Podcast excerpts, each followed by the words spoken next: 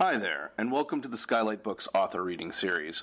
If you'd like to learn more about us and our many upcoming author events, please visit skylightbooks.com, where you can browse our inventory, buy books, and join our Friends with Benefits Club.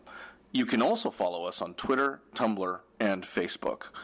To speak to a real live bookseller like me, please call 323 660 1175. Thanks for your support and enjoy. And so now, without further ado, our guest of honor, we have Elizabeth McCracken, the author of six books. Here's Your Hat, What's Your Hurry, The Giant's House, Niagara Falls All Over Again, an exact replica of a figment of my imagination, Thunderstruck and Other Stories, and Bowlaway. She's received grants and fellowships. Yeah. um, trying to just trying to get them on stage. Um, she has received uh, grants and fellowships from the Guggenheim Foundation, the National Endowment for the Arts, the Liguria Study Center, the American Academy in Berlin, the Fine Arts Work Center in Provincetown, and the Radcliffe Institute for Advanced Study. Thunderstruck and Other Stories won the 2015 Story Prize. She's taught creative writing at Western Michigan University, the University of Oregon, University of Houston, and the University of Iowa Writers Workshop. She holds the James A. Michener Chair in Fiction at the University of Texas Austin. And joining her is Cynthia D'Aprix Sweeney. Uh, she's the New York Times bestselling author of The Nest, which has been translated into more than 25 languages and optioned for f- for film by Amazon Studios, with Jill Soloway producing. she has an MFA from the Bennington Writing Seminars and lives in Los Angeles with her husband and children. And they are here to discuss Bowlaway, which NPR uh, exclaims it's wildly entertaining, wonderfully unpredictable, multi generational saga which revolves around a Massachusetts bowling alley. Bowlaway celebrates the oddest of oddballs and the freakiest of freak accidents with wit and heart. To read McCracken's in Tim, I don't even know how to say this actually. Inimitable, thank you. I've only ever read it. Inimitably clever sentences and follow her quirky narrative twists is to be con- uh, constantly delighted. Here they are.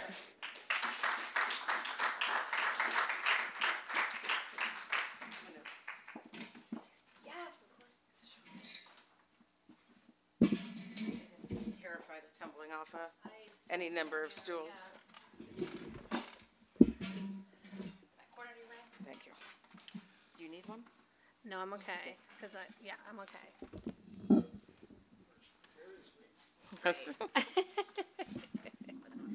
You good?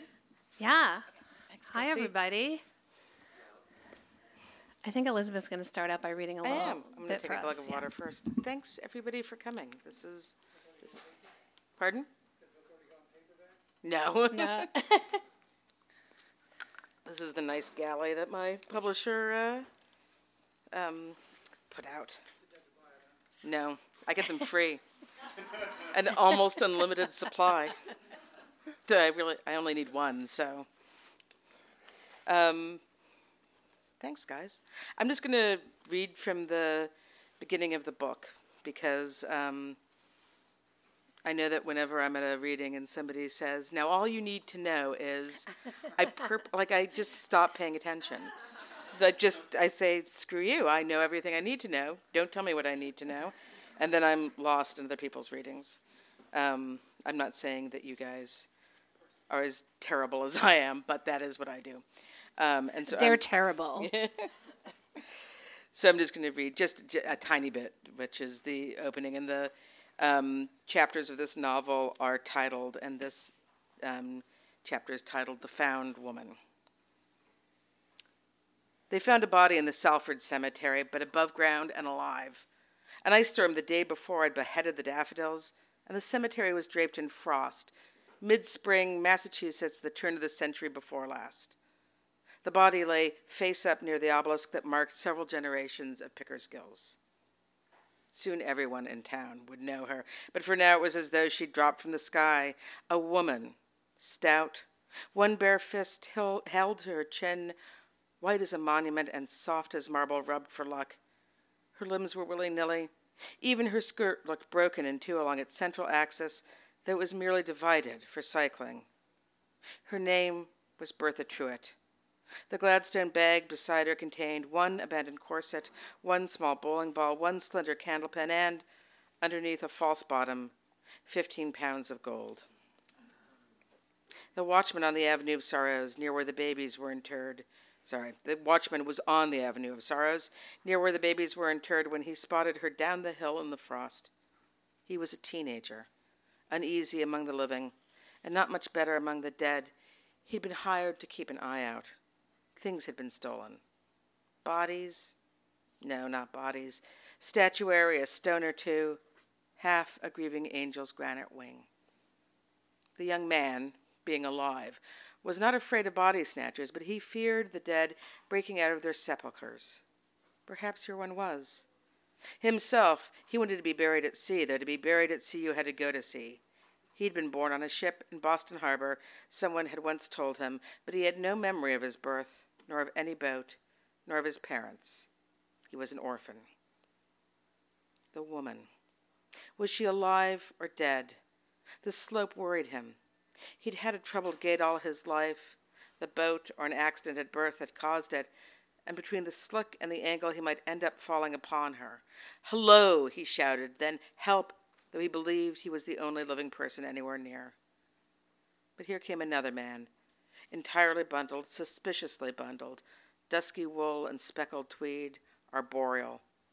From a distance dark, and the young man expected him to brighten up the closer he got, but he never did. What is it? the stranger asked. The young man said, The lady, and pointed. She dead, you think? Come, said the stranger, and we will see. The slope, the frost, the possibility she was dead. The young man said, I'll call a doctor, shall I? I'm a doctor. You? The young man had never heard of a colored doctor before. Moreover, the stranger had on his back an immense duffel bag, more vagabond than medical, and looked as though he'd been sleeping rough for some time. He had a refined accent from no region the watchman could place. The same, said the stranger. Better get another. Now, now, said the man. And he took hold of the young man's sleeve, and the young man resisted. How strong a fellow are you? Enough, said the watchman the foreigner, the doctor. His name was Leviticus Sprague. He'd been educated in Glasgow but raised in the Maritimes. Caught him by the wrist to tow the boy. He was a boy. His name was Joe Ware. He was just 19, skitteringly down the hill. Almost immediately, Dr. Sprague regretted it. The boy was unsteady on his feet and cried out as he slid. Careful, Dr. Sprague said. Here, take my shoulder. Difficult for any man. How in the world had she got there? The frost around the woman had not a footfall in it.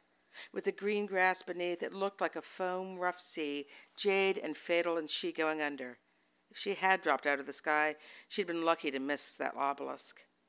Look in the bag, Dr. Sprague told, Dr. Sprague told jo- Ware. See if that tells us anything. Dr. Sprague knelt to his patient. He saw the curve of one eye tick beneath its lid.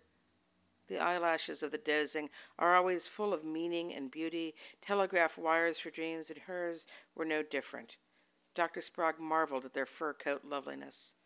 He took hold of her bare wrist, which was, against logic, warm. She blinked to reveal a pair of baize green eyes and the soul of a middle aged woman. When she sat up from the frost, it was as though a stone bishop had stepped from his niche. Hello, she said pleasantly to Dr. Sprague. Yes, he said to her. Then she turned to Joe Ware, who had fished the Gladstone ba- from the Gladstone bag a small wooden ball and a narrow wooden pin, and was regarding them, then her, wonderingly. Ah, good, she said. Give here. He did. She held them like a queen in an ancient painting, orb and scepter. She was alive. She was a bowler.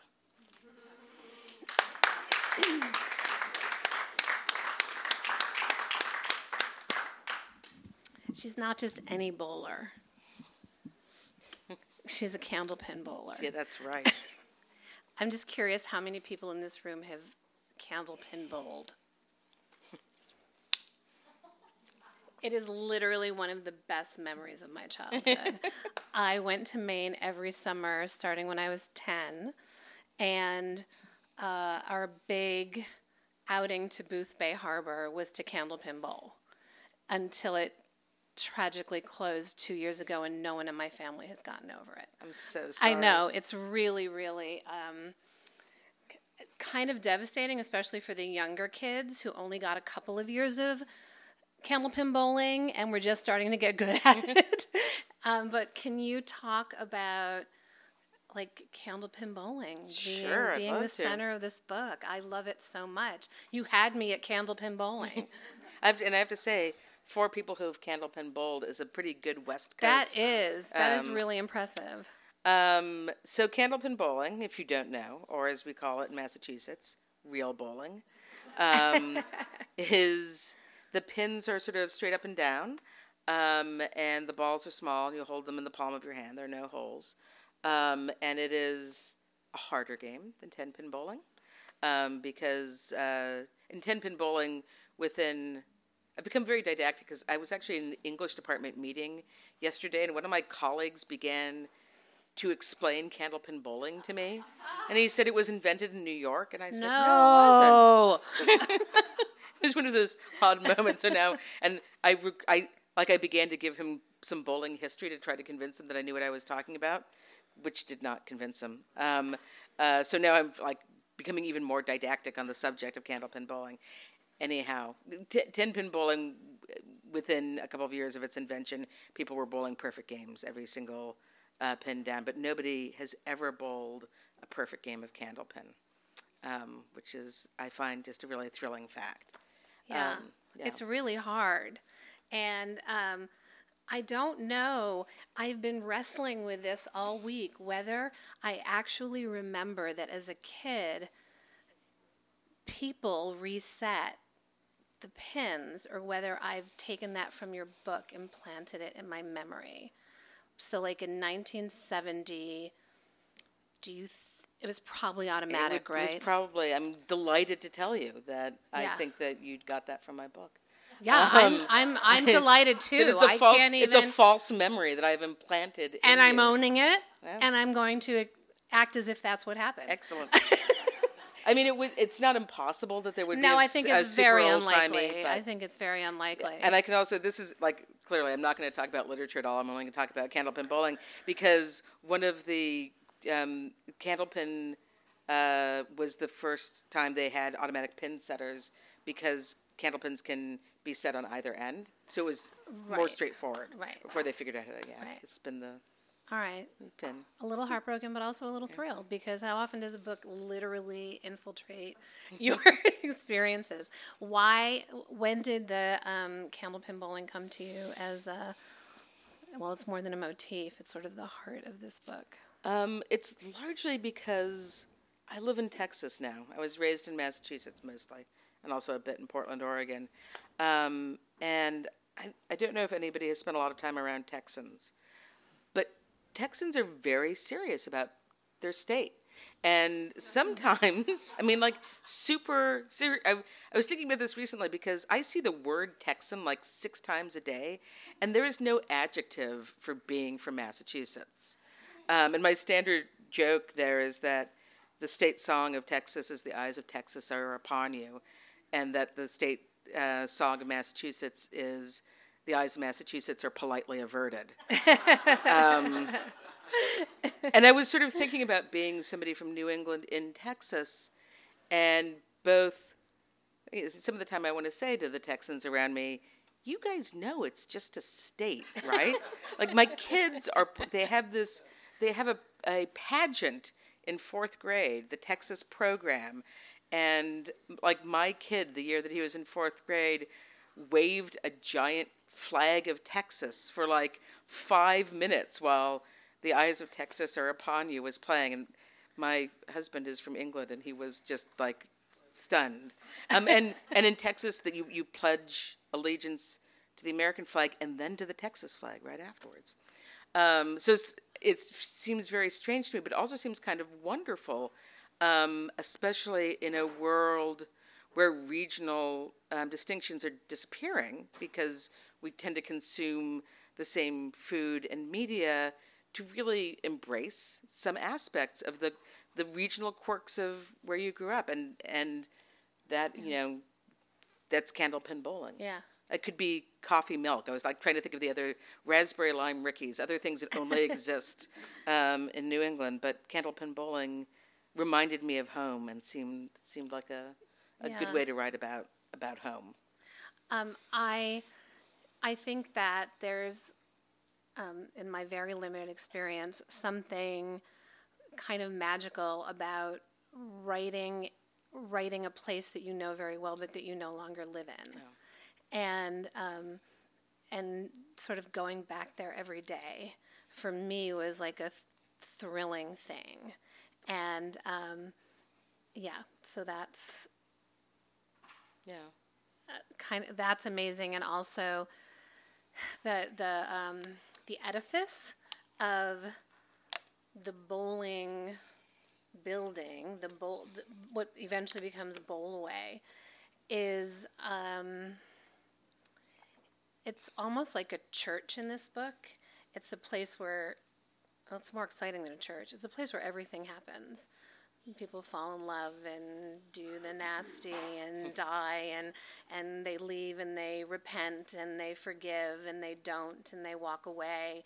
And i'm wondering if that was something that at this at, at the outset you thought you were going to be able to use in such a rich way or if it was one of those things where at the end of it you're like oh that was that was useful It's it's actually um, much of the book happens at the bowling alley, and it's partially just because practically any time I wrote something away from the bowling alley, it it the the book sort of lost its spine.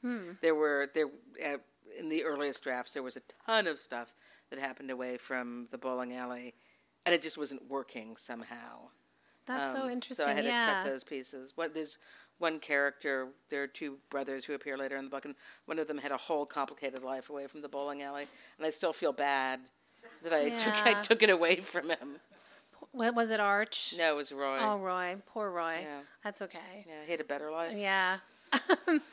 um, I also think it's really interesting that the bowling alley in the beginning, uh, when Bertha builds it, uh, is is like a, a liberation for her and for a lot of the women in the town, and then it sort of gradually becomes an albatross, and like if you could talk a little bit about that, about the evolution of this thing that was very special in a very certain way. Well, when women, when a woman owned it, and then and then becomes almost the opposite. Yeah. I don't. I'm not sure why, because I've written about it before about the how family businesses become albatrosses or people not wanting to go into the family business. And I had the shocking realization because I was like, that's never happened to me. And then I realized my parents were academics, and now I'm an academic. This is my subconscious way of complaining bitterly about it. Um, but I, I also I, I, I was interested in writing about something that starts off as new and then becomes outdated over the course of the book. Um, and I think that that's part of it is that it was it was the early days of American bowling when this bowling alley is founded, um, and then it goes through sort of the rise of, of bowling, and then Yeah. ends when TV bowling, yeah, which was yeah. candle pins for dollars. Was that a real show? Yeah, Oh man, I'm I'm gonna go down that YouTube hole tomorrow. I uh, get, watching. I, I I've researched other things more than I researched this book, but I did, did a reasonable amount of research, and that included watching a lot of candlepin games, which are just they're they're really soothing. They're Yeah. just, uh, and even though there's like a limited number of things that actually can happen when you aim a ball at a bunch of pins, and yet every single time it's like, what's going to happen now? he knocked down six. Amazing. Um, I love how Bertha, as we just heard, just appears in this novel. And she very successfully, at least in terms of the plot of the novel, forgets her past and famously says whenever anyone asks where she's from, "Well, I'm here now." And and but the rest of the characters in the book really never have that luxury. They are very um, burdened by genealogy, by who they are. There's a lot of orphans. There's a lot of people trying to find their place and build a constellation. And I think that's so interesting to read about right now when we have such a weird relationship to genealogy Yeah. that has become confused with genetics. Yep. And so I'd love to hear you your thoughts on that.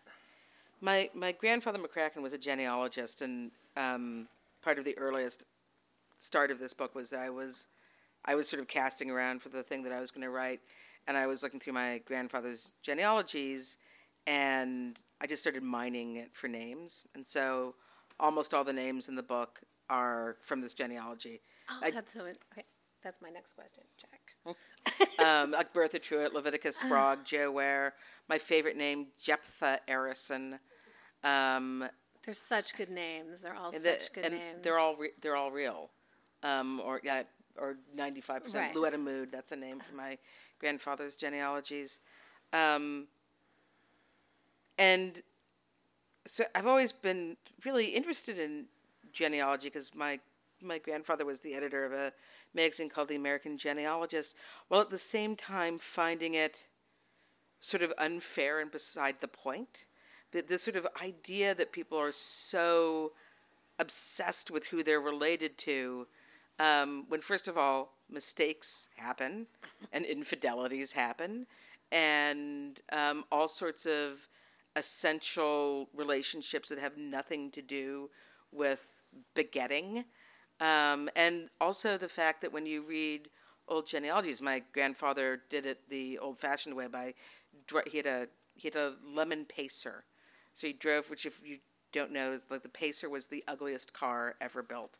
Sort of like an exactly looks like a giant chiclet, um, and his was lemon yellow, and he loved it. And he drove around to um, city halls and graveyards and ass- and interviewed people, um, and the genealogies are some of the, he can he got into a lot of detail in some places, but among other things, women are really hard to trace in genealogies because they change their names and they switch. And the, the I've always been obsessed with this phrase that appears more than one place in my grandfather's genealogy, which is probable wife of, meaning we think this the this record refers to this woman, but we're not positive. Um, and so I'd always wanted to write about that, and I've been really taken with the with the genetic tests you can take for genealogy, because I find it I find them so peculiar. It's very peculiar. Uh, And in some ways, it's the logical extension. In some ways, it is not the logical extension. Yeah, I mean, I always feel first. I feel like um. So your grandfather was he a genealogist just for your family? no, he did like- it for other people too. And that was his profession.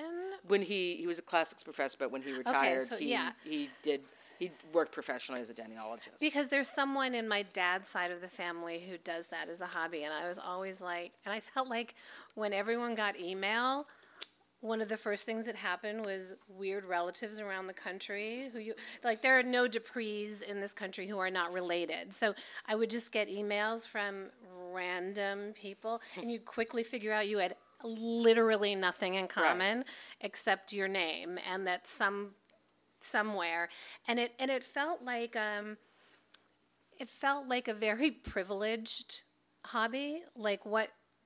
Like, like I, I, I never really understood it, and the, the side of my family that I'm very close to, my mom's family, were Italian immigrants, and I still can't figure. Like, she doesn't know where her grandparents what village they came from and i was pressing her on it recently because i'm trying to figure out if i can get italian citizenship and um and i said how could you how could you not know? And she was like nobody cared.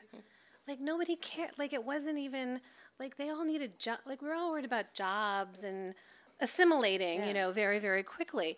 But the 23andme thing is so interesting because it does seem to confuse ancestry with just genetics. You know, let me, let me- there is some shit going down in my family now about, but so, uh, yeah, But it's a very Genealogy. my my kid who's now eleven, but when he was nine, came back from school saying, "Do you know my friend Duncan is descended from Scottish kings?"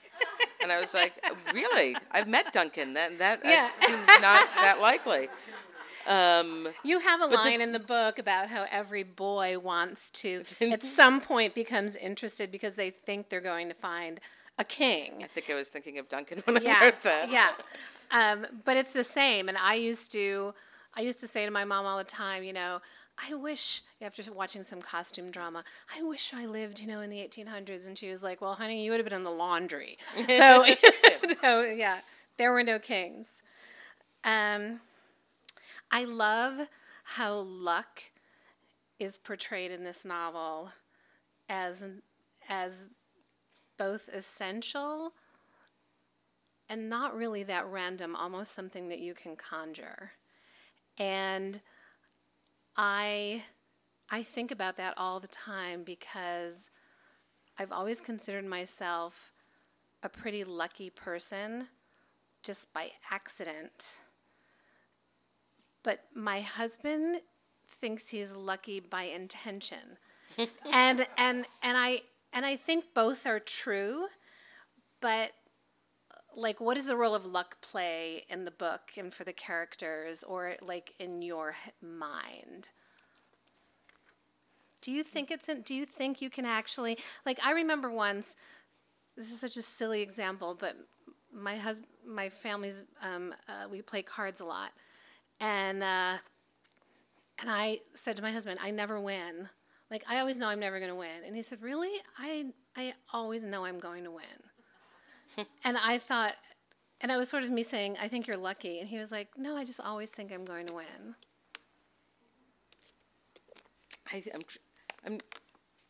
Part of it is simply as a somebody who's been non-athletic all my life, and found myself writing a a book about a sport, um, almost by accident. That I like every time I've ever bowled, and I still I still bowl. I candlepin bowl if I'm in Boston, but I ten pin bowl in in Texas sometimes, and it's all I always convince myself I'm going to. Th- this is the time I'm going to be a great bowler.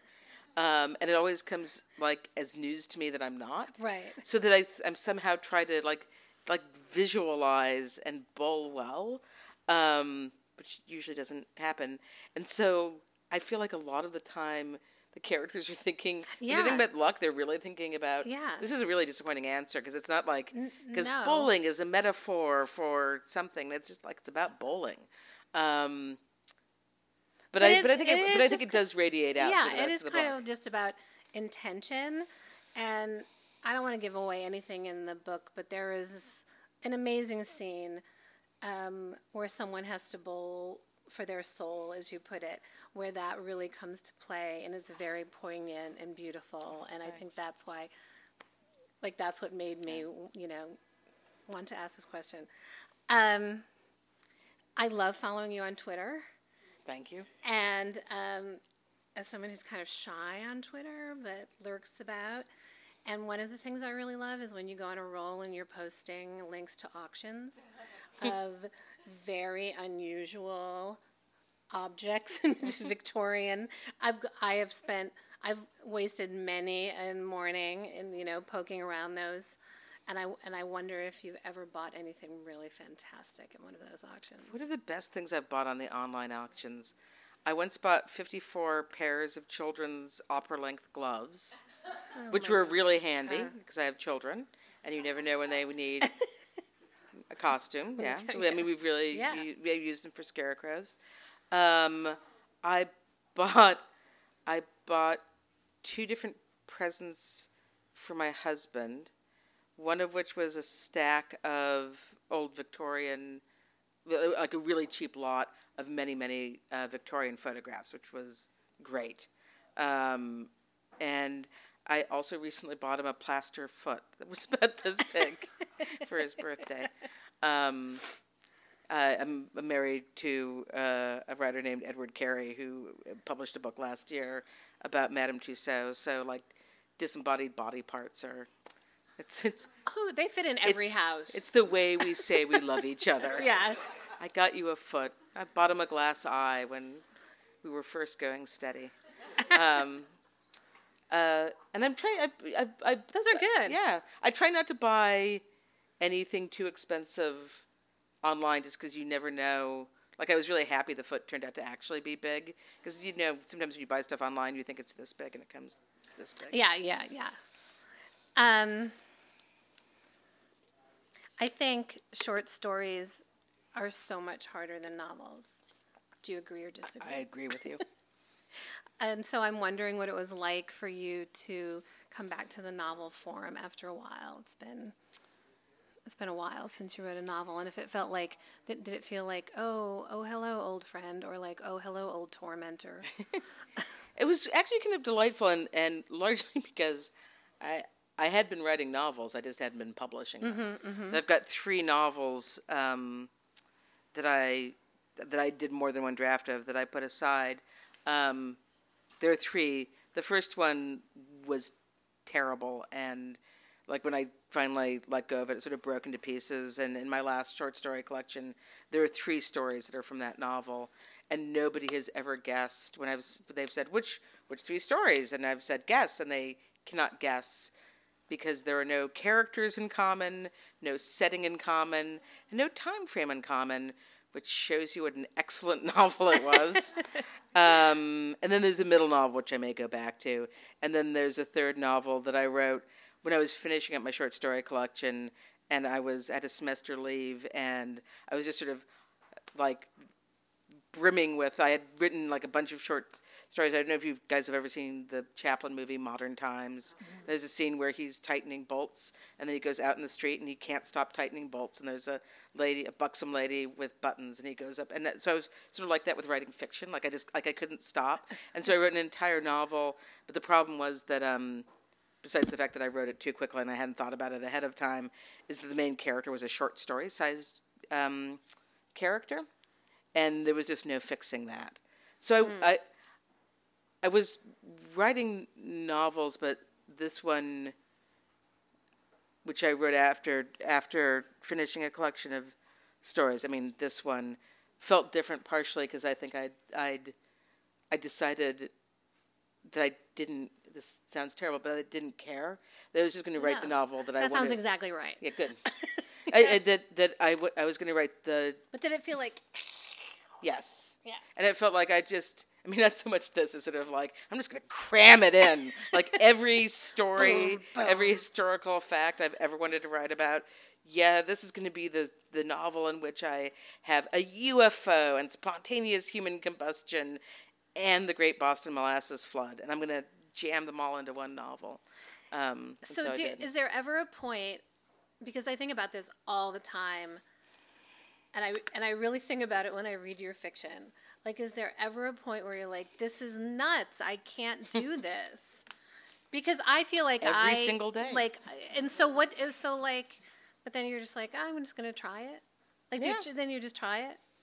Yeah, I mean, I spend remarkably little time thinking about what will happen to a book when I'm done with it. Uh, Or, or maybe I learned not to think that much about it with this book, and that one of the things that happened to the other books is that somehow I was concerned about when I was going to finish and and what it was going to look like. And I, I worried much less hmm. with this book because I figured I could solve things later. One of the big differences from writing this novel than any, any other novel that I've written, published novels or unpublished novels, is that previous I've always done a ton of drafts and I've written a lot of extra stuff and had to cut it out. But previously, every time I started a draft, I would tell myself that this was going to be it. Like this was the draft. I was going to fix things. I was I was really going to knock it out of the pl- park, and then I would get to the end of the the draft and I would realize I hadn't gotten it.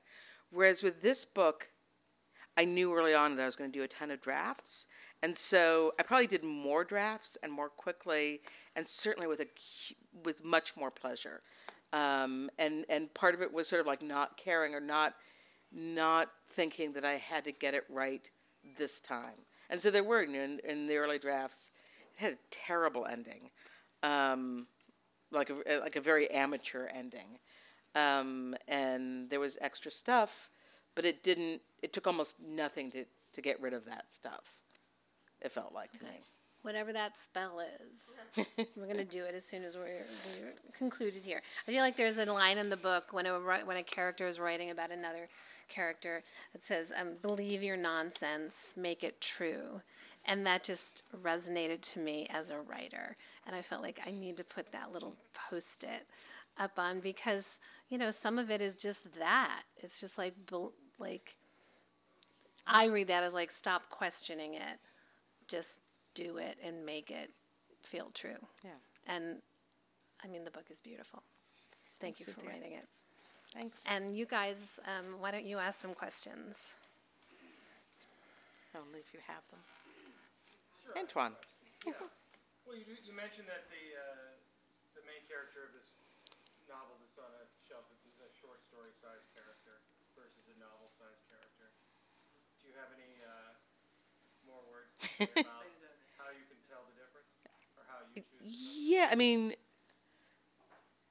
so it's sort of like like I have two standard um, metaphors, and and the first is just it's like the size of organs as far as I'm concerned, which is to say, you can't transplant a small heart into a big body. It doesn't mean the small heart isn't as much of a heart, just that it's not big enough to power a large organism. And I, I think it was that for for novel characters to me have to be have to remain mysterious to you through the writing of them and that you write to understand them better.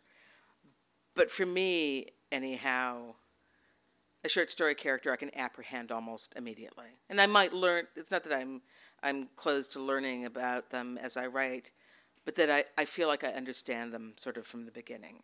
And this guy just like he I, I knew who he was and he wasn't that interesting and he just he just wasn't big enough to support the book and there was no way to make him bigger um, and also i mean th- this the, and the big thing was like i wasn't interested enough in him to sort of like try to remove him from the book and and and understand him and the book didn't make sense with anybody else so that i have to say the middle book that I put away, that was, and the first book too, those were both sort of painful to walk away from.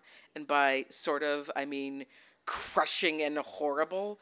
Um, but that third book, I like almost, I two people read it for me. Henry, our mutual agent, was one of them. And I sort of thought, yeah, you know, I, I don't write enough books to write one that I think is fine.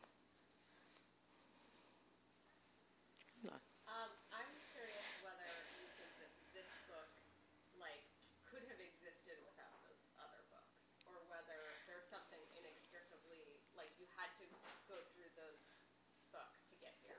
I'm sh- I'm sure I did, um, and partly just because I do think that sort of everything I do believe that no writing is wasted, and that and that you figure things out as you write, but also, I mean, in a, in a, in an odd way, every writer I know who's published a book wishes that they could return to the state of innocence that they were in when they wrote their first book, because it's actually a state of of of much more hubris and delusions of grandeur and this sort of sense of thinking I can do anything because nobody's going to read this book. And there was something about writing my fourth book after not having published one in a long time that really sort of pleasantly returned me to that stage. Was that it's it was sort of what we were talking about. I, I sort of didn't care about what happened. I mean, I did care. I don't be disingenuous. If you had said, "There's no way this book is going to be published," you're going to keep on writing, I'd be like, "No, God, not that again." But that it felt private to me in a way that some of the other books didn't. Like it returned me to a stage of privacy. Um, and yeah, I think I think that that's, and I think I also just had sort of worked on some novelistic skills that I learned writing the those other three books. Um, I was wondering what novels you were reading while you wrote this, and if you were writing toward any model or. I try not to write towards models, though I read constantly when I write, just because for me, and I'm always really careful that whenever I talk about writing, anytime you hear a writer saying anything certain about the writing process, all they mean is this is the way I do it, and I would like validation. Um, so I think there are people who use models for their own books all the time. For me, it feels like those footsteps put down on the floor to teach you how to dance. That I, like I would only ever be looking at my feet to see where my feet went. Um, and I've suddenly somebody recently asked me what novels I'd been reading, and I paused and thought, why can't I remember what novels I was reading? And then I realized it was because I was on the fiction jury for the Pulitzer Prize while I was working on it. So the answer is every goddamn book Yeah. published in 2017, essentially, um, which was great. I mean, it was it was wonderful. Um, and so I was I was I was and and I know it got into this book. I was consuming high numbers of both novels and um, short stories at the at the time, but doing less of that sort of like maybe I'll read Bleak House again to see how it seeps into my work, and more like better pick up another book. yes.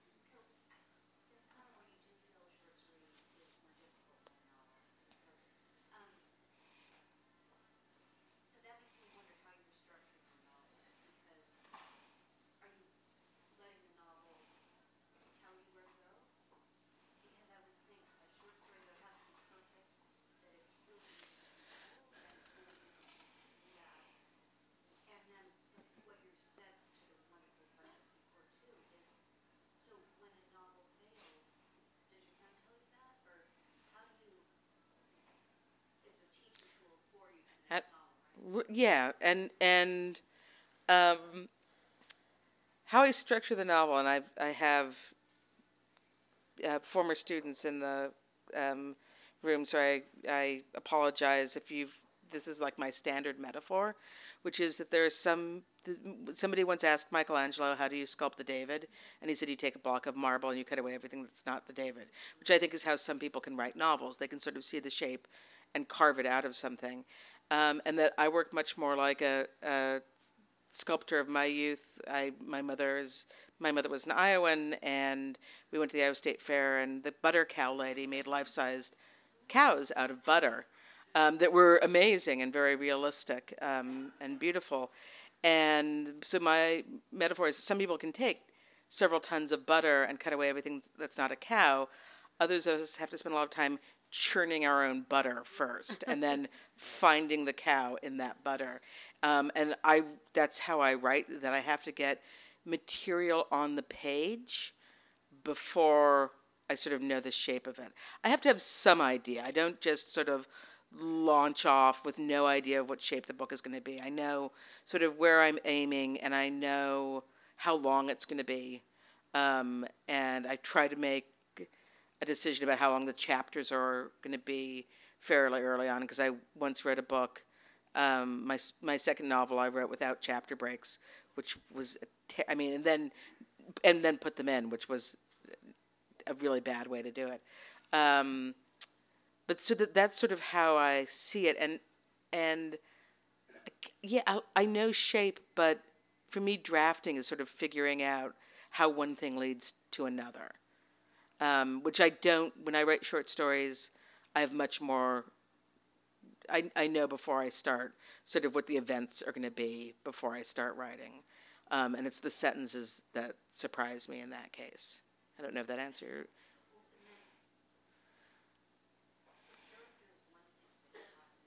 the size of character is, is important. One of the things that we look at, because, I mean, it's heartbreaking that someone your stature would write novels that have huge books. I think it's Th- Thank you. I had like like sympathy in the absence of actually finishing and publishing those novels. The um, the pity of strangers is actually I'm not I'm not even joking. It's and and also truthfully one of the things that allows me to give up novels is to also kind of go yeah I'm tough. You know I can get rid of those things. I I've I've had to to to me one of the secrets of getting anything done as a writer and because it's a really long game being a writer you have to figure out how to continue to write and for me it, a lot of it has to, to do with figuring out what your process i sort of hate that word i'm trying to think of a better one is and I just know about myself that I have always written about twice as much as I end up publishing. Um, and I wish there hadn't been whole books, but it's it's okay. Like I don't I don't spend time thinking, oh maybe I should, except for this middle one, which I might go back to. Um, and the I I give up on books when, um, first of all, if I've become bored by them, because I don't think there's a there's a good way to write through boredom, and also I have more than once asked friends like if you if I really worked on this book, would it be an okay book or would it be a terrific book? And if they don't say terrific, then I'm like I I don't want to. I really don't want to write a book that's that's not as good as I can possibly make it.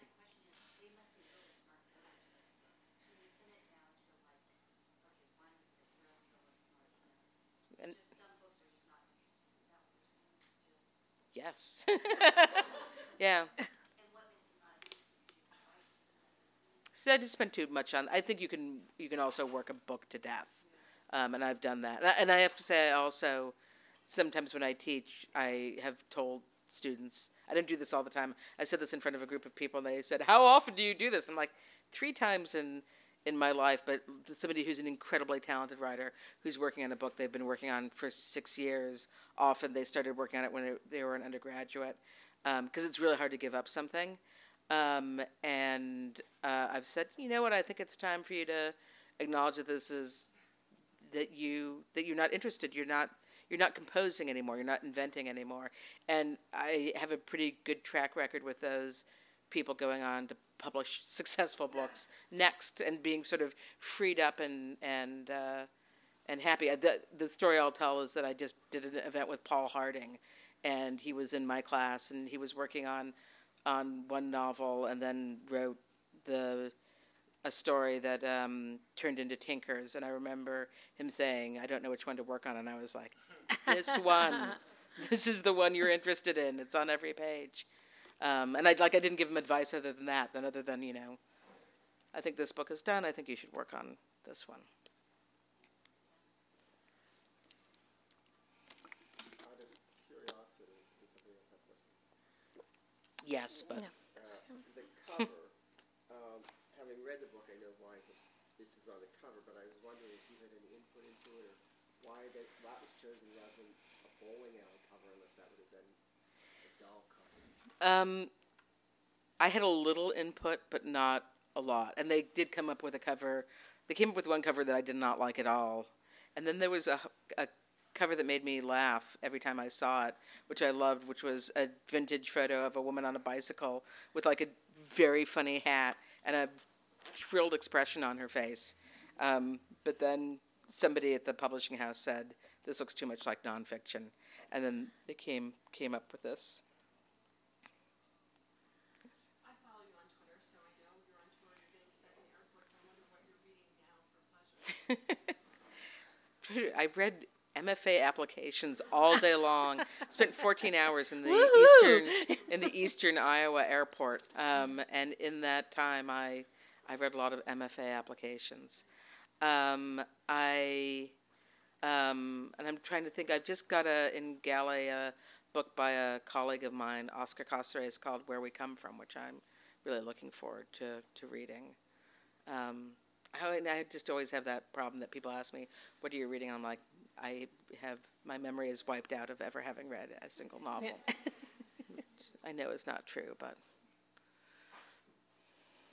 Um, I had a question which is about letting books go in a different sense, which is like instead of consigning them, you know, so the book that doesn't get consigned to manuscript drawer but instead has to go forward into the world. Do you have any rituals for using that process of like giving it to other people? No, I'd love you to tell you. Yes. Um, I have the the one thing that has changed in my one of the biggest things that's changed. There are other things in my writing process. Is I used to have friends who would read my book along while I was writing it, a few chapters at a time. And now I don't show my book to anybody until I've got a whole draft. Um, and I think it's partially I live with people now. I didn't used to live with people. Um, it makes it sound like I live in a commune. I, I'm married and I've got kids, and they these people talk to me all the time, and um, and so I think I I've had to like figure out a way to to have privacy around around the, me drafting books. The the good thing about having done that is that I'm then once I've got a draft of a book, I'm very I'm very anxious that somebody reads it and tells me that it's okay. So I I send it to my my um, my husband reads it. My friend Ann Patchett, my friend Paul Lisicky, they all read it. I have we are we have a wonderful agent who's an amazing reader, um, and I he I think in the last couple of books actually I've sent it to him first because if it's if it's terrible, it's his job to tell me. But anybody who I don't have a business relationship with, like it feels more complicated. And I know that he, he really would say, um, I don't know.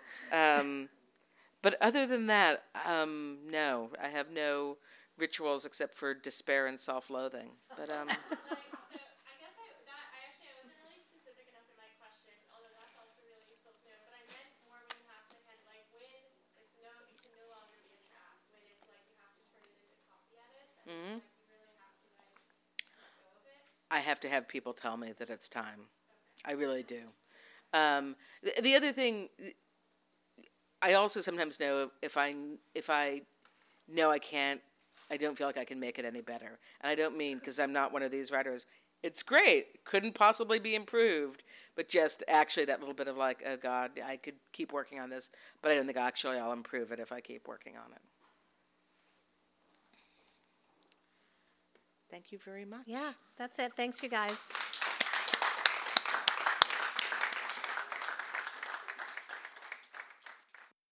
You've been listening to the Skylight Books author reading series. Don't forget, you can listen to this and all of our other great podcasts at skylightbooks.com. Thanks again for stopping by, and we hope to see you soon.